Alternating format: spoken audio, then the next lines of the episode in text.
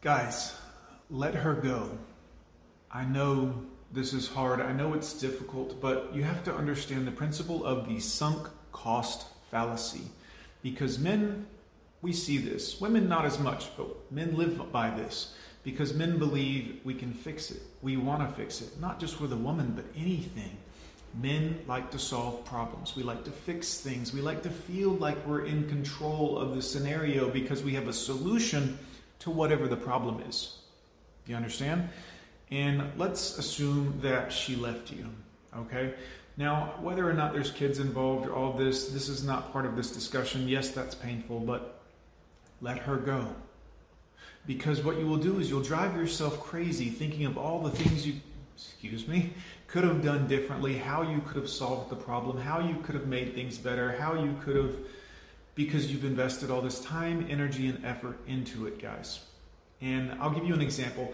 Most investors um, who are new to investing, who don't know better, will hold on to a stock and go down with the ship, thinking that eventually the ship it's going to come back up. The stock's going to come back up. You'll get your money back. You'll recoup the investment that you've put into it. You won't. You just won't, guys. That doesn't mean that some women won't come back and you don't. But the sunk cost fallacy is hard for men to get a grip on and realize that well I've invested this much money into this particular thing or time or whatever. It's not always about money. And I love this thing and I want it to be there and I want it to. This is why so many women will say, well, he's controlling. No, he's a man. This is normal for men to try to control the situation, not necessarily always with women, but to try to look for a solution, to try to think logically about the scenario, remove emotions and think, well, this is best. This is the best course of action. This is what we should be focused on and sometimes women don't work like that. 99% of the time, their emotions dictate their actions. And I'm not saying that's a bad thing. I'm not talking bad about women. I'm saying that this is how they operate. And when you understand that, life becomes a lot easier, guys. So when a woman decides, hey, I'm leaving, I'm out, I'm gone, let her go. It will not serve you well to think about what you did wrong, how you could have been done better. Maybe she would have stayed if you did this. Maybe everything would have been roses if you just could have talked to her, if you just could have gotten her to understand how much you cared about her and valued her. This is a waste of time and energy for you and mental exhaustion. And likely it will only help keep you in an emotional state longer. I see you know what I'm talking about. Guys, the sunk cost fallacy is a huge problem for men because we want to fix it. We want to make things right. We want to hold on to things and get the most value out of those things. I'm sure there's a man watching this right now who has at least one pair of underwear that has a hole or two in it somewhere, but you keep them. You keep wearing them because the hole is in an irrelevant place. It doesn't let Mr. Johnson come out. It's so you can still get there's still value there you can still get usage out of it. You can still appreciate this. And, in women don't work like this, guys. They really don't. I mean, in a certain financial situation, she might have a pair that has a hole in them, but if she has the means and she has the, she will get what, you know what I mean? Something new. She'll replace it. She'll bigger, better, brighter.